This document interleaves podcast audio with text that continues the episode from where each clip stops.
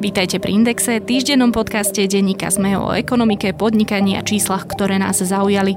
Moje meno je Nikola Bajanová, no a dnes sa s futbalovým expertom Lacom Borbélim porozprávam o Superlige, o príčinách, pre ktoré mala vzniknúť, aj o následkoch, ktoré teraz možno očakávať. Podcast Index vám prináša spoločnosť EY, ktorá poskytuje komplexné služby v oblasti auditu, daní, právneho, transakčného a podnikového poradenstva. Jednou z priorít EY je podpora slovenského podnikateľského prostredia a to je prostredníctvom súťaže EY Podnikateľ roka. Viac sa dozviete na webe ey.com lomka.sk. Máte radi úspešné príbehy a pýtate sa, prečo sú úspešné práve oni? Aj o tom sú rozhovory s výnimočnými slovenskými podnikateľmi, ktorí menia našu budúcnosť. V podcaste Prečo práve oni sa s účastníkmi súťaže EY Podnikateľ roka rozprávam ja, Adela Vinceová. Nájdete ho vo vašich podcastových aplikáciách.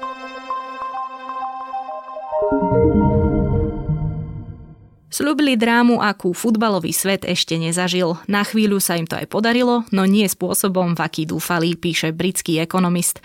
12 európskych futbalových klubov, tých najlepších, aké tu kedy boli, v nedelu prišli s plánom odčleniť sa od európskych líg a vytvoriť vlastnú superligu, extrémne exkluzívnu, uzavretú, lukratívnu súťaž, ktorá by im priniesla viac peňazí. Reakcie boli rýchle, zdrvujúce a kritika prišla zo všetkých strán, od kráľovskej rodiny, politikov, fanúšikov až po dedinské kluby, a to aj tie slovenské. Dnes už zo Superligy zostala len trpká pachuť, no príčiny, prečo o nej vôbec kluby uvažovali, nepominuli. A preto sa o celom incidente, ako aj o peniazoch v európskom futbale porozprávam s futbalovým expertom Lacom Borbélim. Dobrý deň, vítajte. Príjemný dobrý deň, prajem. Pán Borbeli, keď sme sa dohadovali na tomto rozhovore, tak e, vy ste povedali, že teda chvala Bohu, z toho nič nebude.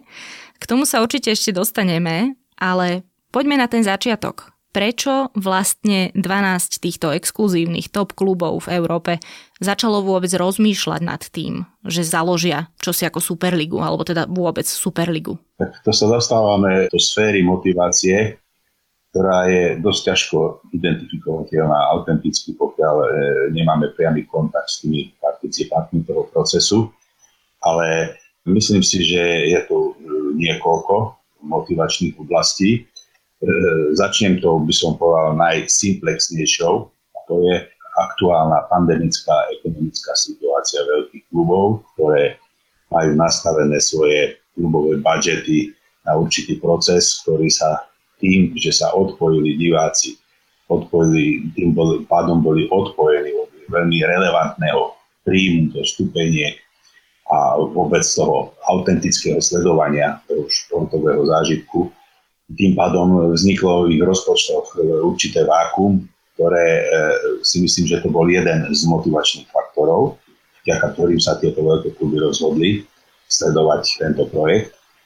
No a na druhej strane e, musíme tu brať aj určité také globálne mocenské chúťky týchto ľudí, ktorí e, vymysleli tento projekt, pretože ja veľmi dobre chápem, že futbal sa v tejto dobe premenil na jeden veľký, e, som povedal komerčne, marketingom sítený biznis, ktorom tej hodnotovej orientácii prišlo posunom už nie len samotný športový výkon je dominantnou prioritou, ale vďaka vstupu veľkého kapitálu vlastne z futbalu sa stal taký veľký športový priemysel.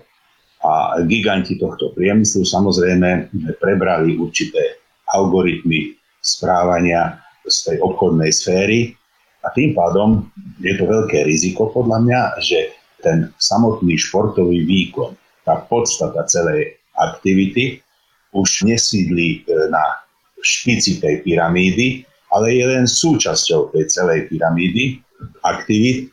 A v rámci tej pyramídy samozrejme e, vznikla potreba uzurpovať si ten zdroj príjmu, to znamená vytvorenie tej elitnej skupiny klubov, ktoré by garantovali veľký príjem, pretože by tam bola vysoká sledovanosť, zrejme aj vysoká atraktivita, pretože tam kumulujú najlepší hráči sveta. A toto bol faktor, vďaka ktorému sa rozhodli ísť touto cestou a vytvoriť určitý blok alebo súťaž, kde by tieto elitné kluby mali ponúknuť elitnú produkciu za elitné peniaze. trošku si myslím, že je tu problém v tom, že tá finančná zložka sa dostala príliš vysoko a na práve na úkor tej športovej a v tomto vidím dosť veľké riziko. Tie konsekvencie si môžeme ešte povedať bližšie potom na ovplyvnenie tej systémovej pyramídy futbalu, ktorá existuje tu niekoľko desaťročí a vlastne vytvára históriu tejto hry. Keď už sa rozprávame o tých peniazoch, vieme si povedať, koľko peňazí by vlastne odišlo z národných líg a treba aj koľko z lígy majstrov, kde by podľa tých pôvodných informácií hrali len podľa nejakého vlastného asi uváženia, keby sa teda to naozaj stalo a e, Superliga by vznikla? Takto, e, nehovoríme o tom, že koľko by odišlo, ale skôr ten prognostický model e, Európskej Superligy, čo ponúka musíme vychádzať, že JB Morgan nie zo srandy garantovalo nejakých 5,5 miliard, pretože vidí v tom perspektívu. Samotné vysielacie práva by sa viac ako zdvojnásobili. Hej, oproti súčasným nejakých 4 miliardám by to bolo nejakých 10 miliard, čo je obrovské číslo a to je len, dá sa povedať, len jeden z tých dôležitých faktorov. Ďalší faktor je, že na tej príjmovej zložke týchto participantov že čo ja viem, keď si zoberieme, že za posledné roky víťaz Champions League skasíruje zhruba okolo tých 100 miliónov. Hej.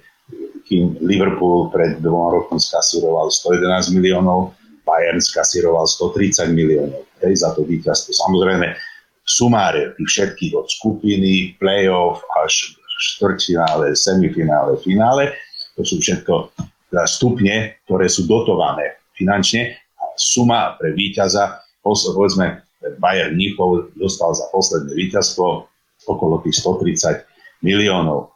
Samozrejme, že tá suma e, je vyrátaná z rôznych koeficientov, rankingov a tak ďalej. Proste tá finálna suma je 130 miliónov a oni tvrdia, že víťaz by mal mať 400 miliónov. Mm-hmm. To znamená, že je to zhruba trojnásobok do aktuálneho zisku. Podľa mňa leitmotiv celého je, že tým, že by vytvorili tú Superligu, uzurpovali by si tie najlukratívnejšie kluby do jednej súťaže a vlastne by si regulovali to generovanie kapitálu prostredníctvom tých svojich zásahov. Takto predsa len sú v pozícii, že dostávajú určitú dohodnutú, vopred dohodnutú sumu pred každým ročníkom, ktorá sa mení. A tým pádom oni vlastne, e, keď vychádzame z toho obchodného prostredia, zrejme majú pocit, že to nedokážu dostatočne ovplyvniť. A majú presvedčenie, že oni keby to ovplyvňovali tými klasickými obchodnými veľkokapitálovými operáciami, tak by jednoducho ten ich príjem bol ďaleko e, vyšší. Lenže aký by to malo dopad na celé, celé futbalové hnutie, tak to je iná pesnička, pretože keď si to tak zjednodušene podáme, tak je, mne to pripadá, akože máme tu jednu narodeninovú tortu a príde niekto a zlíže nám slahačku a zoberie, zožerie všetky jahody. A ostane len korpus. A to je presne to, čo by ostalo tomu zvyšku futbalového sveta.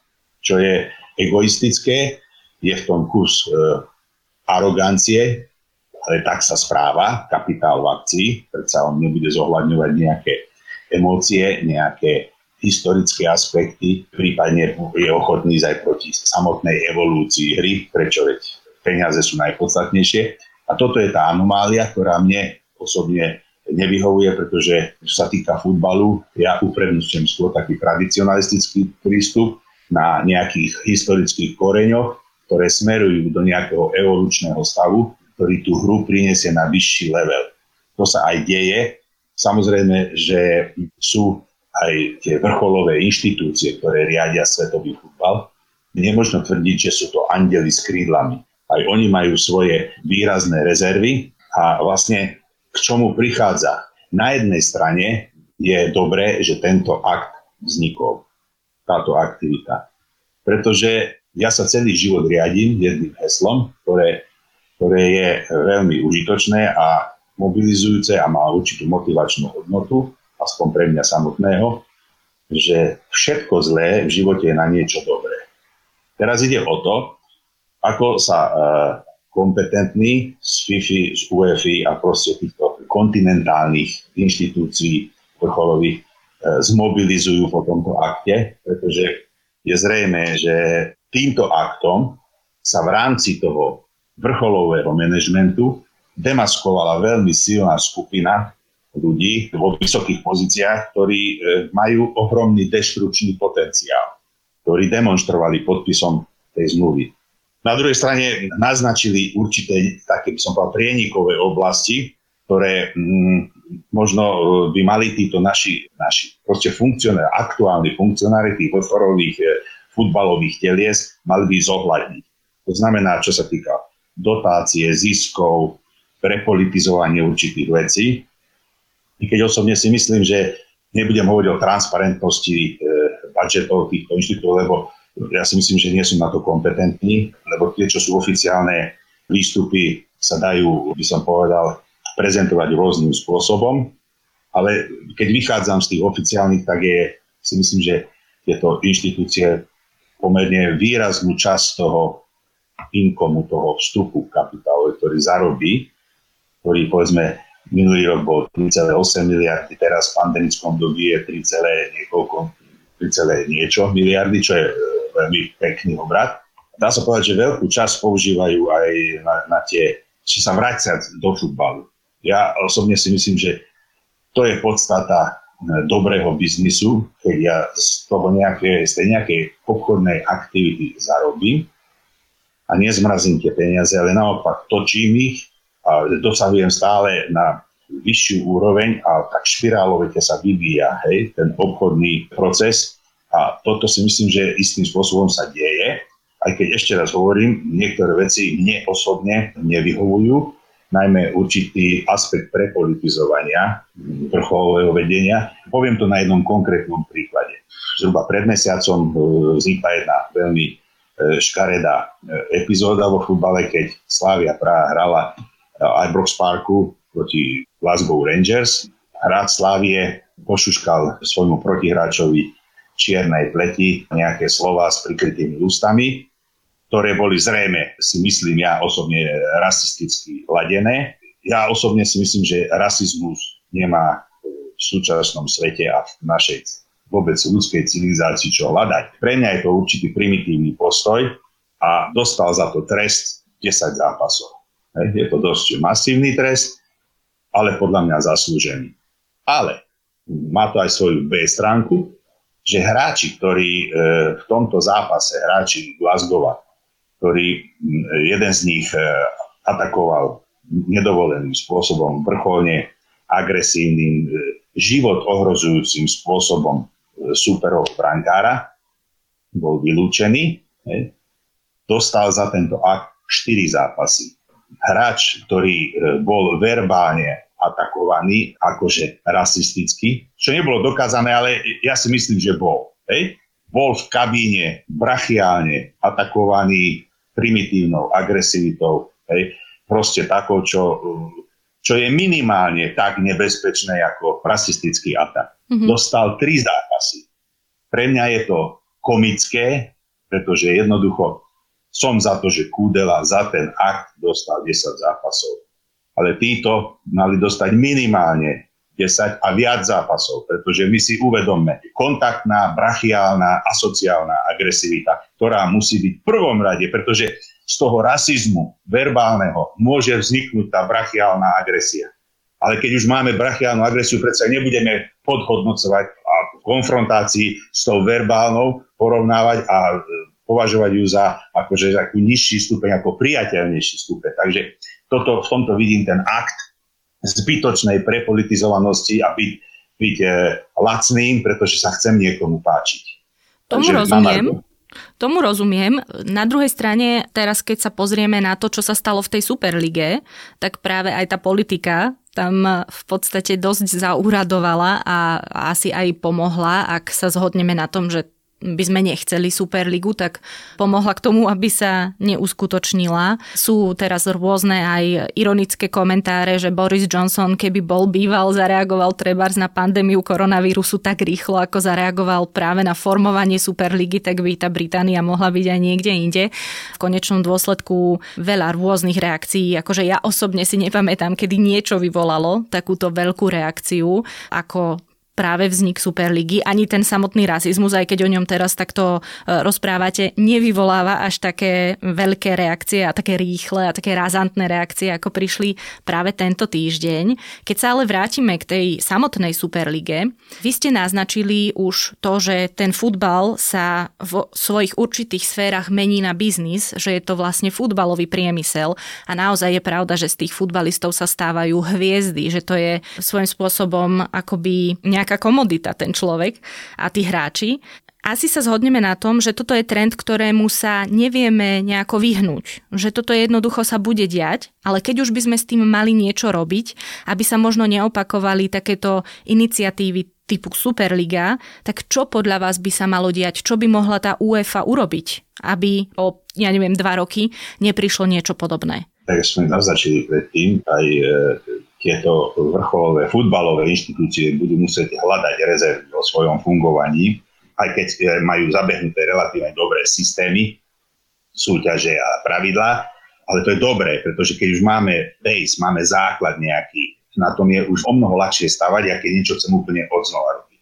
Druhá vec, tento akt samotný, pokračujem vlastne v tom výpočte toho úžitku z toho projektu, tohoto negatívneho projektu, musí si zrejme tým, že prišlo k tomu prieniku kapitálu a premen na ten e, športový priemysel, rátať aj s takým niečím ako futbalová kontrarozviedka, alebo rátať aj s tými e, vnútornými opozičnými vplyvmi a byť ďaleko senzitívnejší voči ním, lebo ja nechcem tomu veriť, pretože Pérez sám povedal pre španielské rádio, že tento projekt pripravovali 3 roky neviem si predstaviť. Je tam prienik personálny, to znamená viacero funkcionárov. Aneli bol vo výkonnom výbore UEFI. To znamená, že e, nechce sa mi veriť, aby nepreniklo k centrálnemu alebo vrchnému vedeniu UEFI, že niečo sa deje. No Alexander znamená... Čeferin povedal, že informácie o takejto iniciatíve k ním prenikali už niekoľko mesiacov. Otázka je, že či to nepovedal len, aby nevyzeral, že nezachytil niečo takto závažné, ale to my asi nevyriešime. Že tá otázka je, že ak to je pravda, čo povedal Čeferin, či nemohli niečo urobiť? Neurobili. Neurobili, nechali toto neželané dieťa vôbec vzniknúť. Ja osobne si myslím, že je šťastie futbalu, že prišlo k tomu spontánnemu abortu tohto nechceného dieťaťa, ale keď pokračujem v tom úžitku z, tejto, z tohto negatívneho projektu, tak v každom prípade by to malo viesť k mobilizácii aj FIFI, aj UEFI, pred mobilizácii v tom smere, že musím aj počúvať, nie len e, prezentovať svoj názor, ale aj počúvať ja osobne som vždy za internú konstruktívnu kritiku, pretože len a najmä tých ľudí, ktorí vystupujú v oponentskej pozícii v rámci toho telesa, teda FIFA alebo UEFA, pretože vždy môže tá oponentúra niesť v sebe nejaký zárodok, zárodok posunu a nenechať ho vyzrieť až do tej podoby, že proste príde k nejakej dezintegrácii celého hnutia, pretože podľa môjho názoru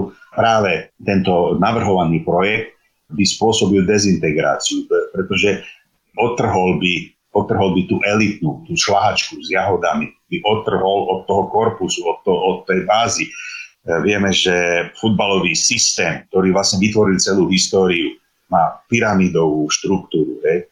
A e, my jednoducho nemôžeme ten, tú špicu tej pyramídy odtrhnúť, bez toho, aby to nema, nemalo neblahé následky aj na celý, celý ten zvyšok, pre ktorý tá špica je motivujúcim článkom. Si vytvárajú ilúziu, že možno aj my budeme niekedy takí. Ale tá ilúzia má ohromný motivačný potenciál, preto sa z futbalu stáva náboženstvo, preto sa hrá na plážach Copacabány, hráva sa v chudobných štvrtiach, hráva sa v luxusných štvrtiach. Jediný problém je zabrániť tomu, aby, vieme, že historicky futbal vznikol v chudobných robotníckých štvrtiach, hej, ešte v starom Anglicku a tak ďalej a tak ďalej. Nepôjdem do úplnej histórii ešte do Aztékom, že aj oni mali loptové hry, ale poďme k tomu takým klasickému futbalu. A vlastne ho vytvorili proletári, chudobnejšia časť e, populácie. A teraz vyzerá, že e, tá bohatšia, respektíve najbohatšia časť populácie zistila, že má dobrý ekonomický potenciál ten futbal, tak sa ho zmocnila. Ja som za to, aby sa ho zmocnila, ale aby sa ho konštruktívne zmocnila. To znamená, aby to bolo v prospech futbalu. Vždy musíme mať na zreteli, že akákoľvek biznis operácia by mala byť robená v prospech futbalu a nie v prospech biznisu, v prospech e, rozvoja toho kapitálu. Áno, môžeme rozvíjať kapitál, ale súbežne rozvíjame aj predmet tej činnosti, to znamená ten samotný futbal. A preto ja som strašne rád, strašne som uvítal tie reakcie, lebo od tej nedele sa to pekne hrotilo až, až, až myslím, že včera alebo prečerom sa rozmobilizovali fanúškovia prvé, čo ma napadlo v nedelu, keď som to počul, že to je jediná šanca, že keď chceme zvrátiť ten proces, musia sa zmobilizovať v prvom rade cieľová skupina celého produktu, diváci. Ďalej je tu, sú tu tí hráči. Neverím, že hráči sa zmobilizujú, že by boli ochotní postaviť sa proti. Pretože oni, hráči, najmä tí najkvalitnejší a naj, najatraktívnejší hráči sú príjimateľní tých výhod ekonomických, tak ťažko od nich očakávať. Ale práve tí konzumenti toho produktu urobili obrovskú prácu tým, že vyjadrili e, svoj legitímny postoj, na ktorý majú právo a čo považujem za veľmi pozitívne, že mnohí z tých majiteľov klubov boli ochotní akceptovať ten postoj a prijali ho v tej podobe, že odstúpili od toho projektu. Ja netvrdím, že Champions League ako taká by sa nemala nejakým časom pretransformovať, upraviť práve tou aktivitou toho modelu. Počase prídu tí ľudia, ktorí pokiaľ sú dostatočne kreatívni, tak tí manažeri na tých vrcholných pozíciách prídu k tomu, že niečo sa dá zmeniť, niečo sa, niečo sa dá upraviť. Ale takýto uh, akt, ktorým by sa tá súťaž uzavrela, nepovažujem za... E, proste e, pre mňa je to neakceptovateľné, pretože je to namierené proti futbalu. Darmo mi bude Perez rozprávať, že je to pre futbal, že chcú zachrániť futbal. Nesmieme pripustiť, že jediným kritériom úspešnosti je ekonomický zisk. Ekonomický zisk je veľmi dôležitý, podstatný na prežitie vôbec, najmä v tejto pandemickej situácii, ale nemôže to byť jediné kritérium, pretože prestaneme byť potom e, homo socialis, ale staneme sa e, homo financialis. A to znamená, niekde musí byť strop. Tak, jak e, všetkých, by som povedal, behaviorálnych aktivitách ľudí musia byť stanovené stropy. Myslím si, že aj v biznis aktivitách ľudí by mali stanovené byť stropy. Hneď by som začal aj ekonomickými stropmi v rámci športového priemyslu. Viem, že mnohým sa toto nebude páčiť, ale to je cesta. Cesta nie je otvoriť sa do, do kozmu a e, do nekonečná by som povedal ad infinitum s peniazmi, pretože tie peniaze pohltia a vlastne podstatu tej celej ľudskej pozitívnej aktivity stratíme. Ale vrátim sa k tej otázke, že ale toto, čo vy hovoríte, nevyzerá, že sa stane. Nevyzerá, že tie kluby typu Real Madrid, FC Barcelona a tak ďalej si nastavia tie stropy. Jednoducho tak nefungujú. Uh, kam toto teda bude smerovať? Vlastne vy stále hovoríte, že z tohto môže ešte vzísť niečo dobré, ale teda čo to konkrétne asi bude? Podstatná je, bude reakcia teraz kompetentných tých manažerov, pretože to je nová situácia aj pre nich, či dokážu, dokážu reagovať kreatívne. Keď budú reagovať len faktograficky, že proste tá ich e, urazená ješitnosť, že v ich samotnom strede sa našli tieto negatívne elementy, ktoré vlastne e, sa pokúsili o takúto, e, by som povedal, nešťastnú revoltu, lebo e, revolta môže byť, pokiaľ sa zachová systém, ale táto revolta nemyslím si, že by viedla k zachovaniu systému, skôr k jeho rozvráteniu a takej, by som povedal, takej divergencii, ktorá, ktorá by možno skončila veľmi špatne pre ten futbal. To znamená, že keď bude aj seba reflexia tých stropových e, manažérov, tých vrchných manažérov, UEFI, FIFI, správna, budú počúvať.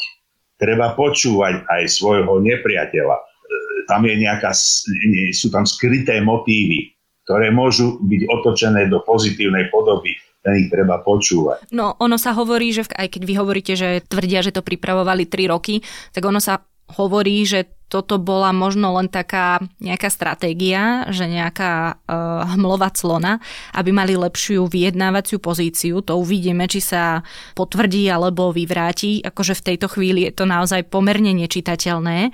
Keď spomínate FIFU, je jasné, že veľkú časť toho, prečo sa to zastavilo, vytvorili fanúšikovia a ten tlak uh, toho konzumenta toho futbalu, ale nebola aj FIFA práve tá, ktorá tomu dala až tú poslednú stopku, keď hovorila, že vznik Superligy by mohla interpretovať aj ako v podstate porušenie pravidel a zákaz medzinárodných zápasov, lebo tam treba povedať, že tie sú e, tiež lukratívne, tam už v podstate nehrajú kluby, ale keď hovoríme treba o majstrovstvách, tak e, jednotliví hráči za jednotlivé štáty bola FIFA teda tá, ktorá dala tomu tú, ten finálny klinec do rakvy podľa vás, alebo vôbec nie?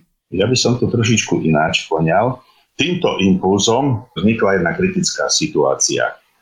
A to, že to bol manéver tejto skupiny za zlepšenie svojich vlastných ekonomických podmienok, vylučujem osobne e, z jednoduchého dôvodu, pretože e, ja to ponímam interakčne. To bola akcia a reakcia postihnutých UEFA FIFA. Oni vyťahli defenzívny kaliber najhrubšieho zrna. To znamená, prečo ho vyťahli? Preto ho vyťahli, lebo cítili bezprostredné ohrozenie, autentické ohrozenie. Nie len, nie len manéver, vynúcovací manéver na zlepšenie podmienok, ale presne cítili ohrozenie, bytostné ohrozenie tých inštitútov a preto použili podľa mňa prostriedky za hranicou možno. Možno v danom okamihu to bolo správne strategicky, i keď e, tá právna relevancia je e, spochybniteľná, pretože e, zakázať hráčom hrať za reprezentácie, pritom tí hráči nič nepodpísali. Ne? Zakázať klubom dokončiť momentálne čempion, keď ešte v tej novej súťaži ani nehrali, len sa konfiguruje zatiaľ len v imaginárnej sfére, to znamená v sfére zmluv, dohovod, vyhlásení. Hej. To znamená, pritom obrana bola vysoko, to bol ťažký pressing, zničujúci pressing, pretože povedal, hráči nesmú hrať, kluby budú zo semifinále vyhodené, e, národné a tak ďalej a tak ďalej. Hej. Proste ťažší kaliber e, neexistuje, ako použila FIFA a UEFA a pritom je právne spochybniteľný podľa môjho názoru. Ale zaučinkoval. To chcem práve povedať. Zrejme to ohrozenie bolo existenciálne, preto použili aj najťažší kal. To boli proste absolútne protiatomové zbranie, ktoré použili na túto lokálnu atomku, ktorú reprezentovala táto, tento projekt e, Superligy. Takže ja vôbec nemyslím si, že to bola len parciálna taktika na získanie no, nových výhod pre tieto exkluzívne kluby. No, lebo, a povedali ste to na začiatku, že toto sa stalo aj pre pandémiu a keď ostaneme pri tej rovine, že to bola do istej miery aj reakcia na pandemické škrty a to, o čo vlastne pre koronavírus hráči prišli, tak tá moja otázka je, že či to nebola vlastne tá najhlúpejšia reakcia, akú sme za ten rok, čo tu sme s koronavírusom, rok aj niečo, videli. Videli ste niečo horšie? To, že pandemická situácia odkryla určité dlhy, dlhy na úrovni jednej miliardy, na úrovni klubu, či už poviem Real, Barcelona, možno ešte niektoré ďalšie, ktoré nemajú také e, silné krytie ako tie petrodolárové kluby, ako majú Manchester alebo Paris Saint-Germain. V zásade, v zásade to chcem povedať, e, že to bol len taký bočný leitmotiv. Tá podstata bola uzurpovania si toho zdroja obrovského potenciálneho kapitálu, ktorý by reprezentovalo ovládnutie súťaže naj lukratívnejších, najexkluzívnejších elitných klubov v rámci Európy. Celý čas sa rozprávame tak trochu aj, že čo by bolo keby, lebo teraz mm, vieme, že zo Superligy nič nebude a už som to spomenula niekde v začiatkoch tohto rozhovoru, že tie príčiny nepominuli. Tak keď by sme to mali nejakým spôsobom zhrnúť, akú dohru toto vlastne bude mať na fanúšikov, budú, ja neviem, menej lojálni týmto svojim klubom, alebo to jednoducho vo futbale, ktorý, ako ste aj vypovedali, je v podstate náboženstvom nehrozí. Akú dohru to bude mať presne na ten biznis, lebo to je to za tým všetkým, prečo sa to dialo. Čo čakáte, že to vlastne spraví a spravilo s európskym futbalom ako takým? Myslím si, že e, najpodstatnejšie bude, ako dokážu, dokážu vyťažiť z, to, z tejto situácie tí, ktorí výjdu výťazne. To znamená FIFA, UEFA, dá sa povedať, že vychádzajú výťazne, dočasne. Nemôžno povedať, že Perez nie je typ človeka, ktorý sa vzdáva a že bude hľadať. To znamená, ako výjdu z tejto situácie. To znamená, akým spôsobom dokážu eliminovať tieto zdroje týchto zmien, to znamená tých, ktorí sklamali, lebo v rámci toho zoskupenia sklamali. Hej, tým, že sa postavili proti systému, pokúsili sa o jeho dezintegráciu. Znamená, ako sa vysporiadať s nimi. Ďalšia vec, ako budú reflektovať tie veci, ktoré medzi riadkami toho nového projektu sú načetnuté. Oni si musia vyabstrahovať negatíva vlastnej činnosti, prečo vlastne vznikla táto opozícia alebo tento návrh nového projektu. To znamená, to je, opäť je to postavené na kvalite analýzy. Ako si zanalizujú ten fakt a prenesú do svojho nového konceptu veci tak, aby eliminovali prípadne opätovné nastolenie nejakej takéto požiadavky. To bude záležať od kvalitnej analýzy, ktorú si dokážu títo špičkoví lídry futbalového hnutia urobiť. Proste oni tiež musia prísť nejakým korekciám. Z tohto pohľadu je dobré. Ja verím, že prínosné pre futbal, že e, tento proces nastal, lebo spustí nieč, nejakú vnútornú, vnútornú očistu a je dôležité aj to, aby si uvedomili, aký dôležitý je cieľový e, konzument, ktorý v tejto chvíli vlastne s jeho pomocou sa eliminoval tento, e, tento projekt. Bolo by podľa vás lepšie, keby fungovali európske kluby viac na princípe ako napríklad tie nemecké, že tam povedzme polovicu akcií vlastnia fanúšikovia?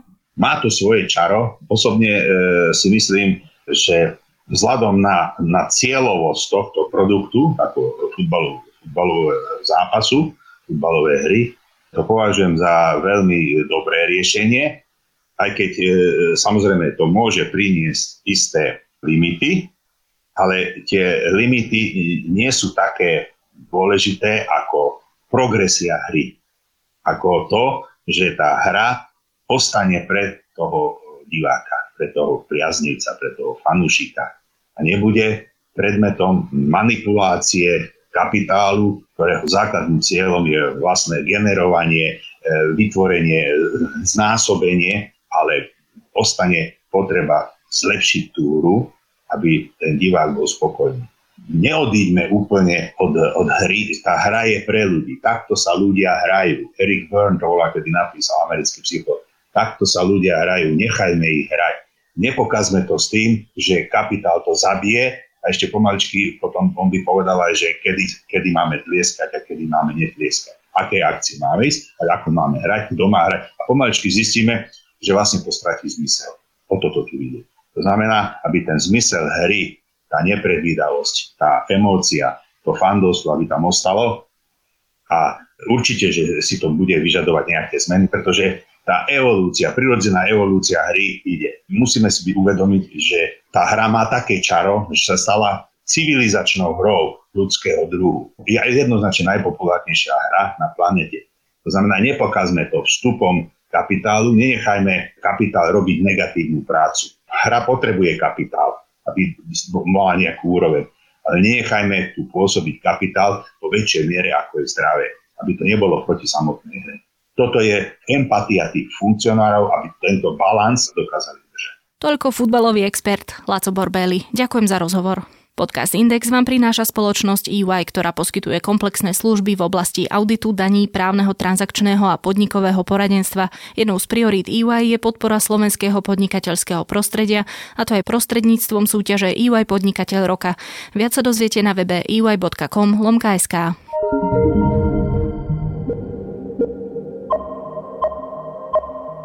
je na dnes všetko. Počúvali ste Index, ekonomický podcast denníka ZME. Ak mi chcete poslať pripomienku, nápad na tému či vylepšenie, spraviť tak môžete na nikola.bajanová.sme.sk. Podcast môžete vo svojich aplikáciách, ktoré to umožňujú, aj ohodnotiť. Nám to pomáha posúvať sa ďalej. A samozrejme, máme ešte aj podcastový klub na Facebooku, kde vás radi uvidíme. Vypočujte si rozhovory s úspešnými slovenskými podnikateľmi a ich príbehy, ako sa nimi stali. S účastníkmi súťaže EY Podnikateľ roka sa rozprávam ja, Adela Vinceová. Podcast Prečo práve oni vám prináša spoločnosť EY.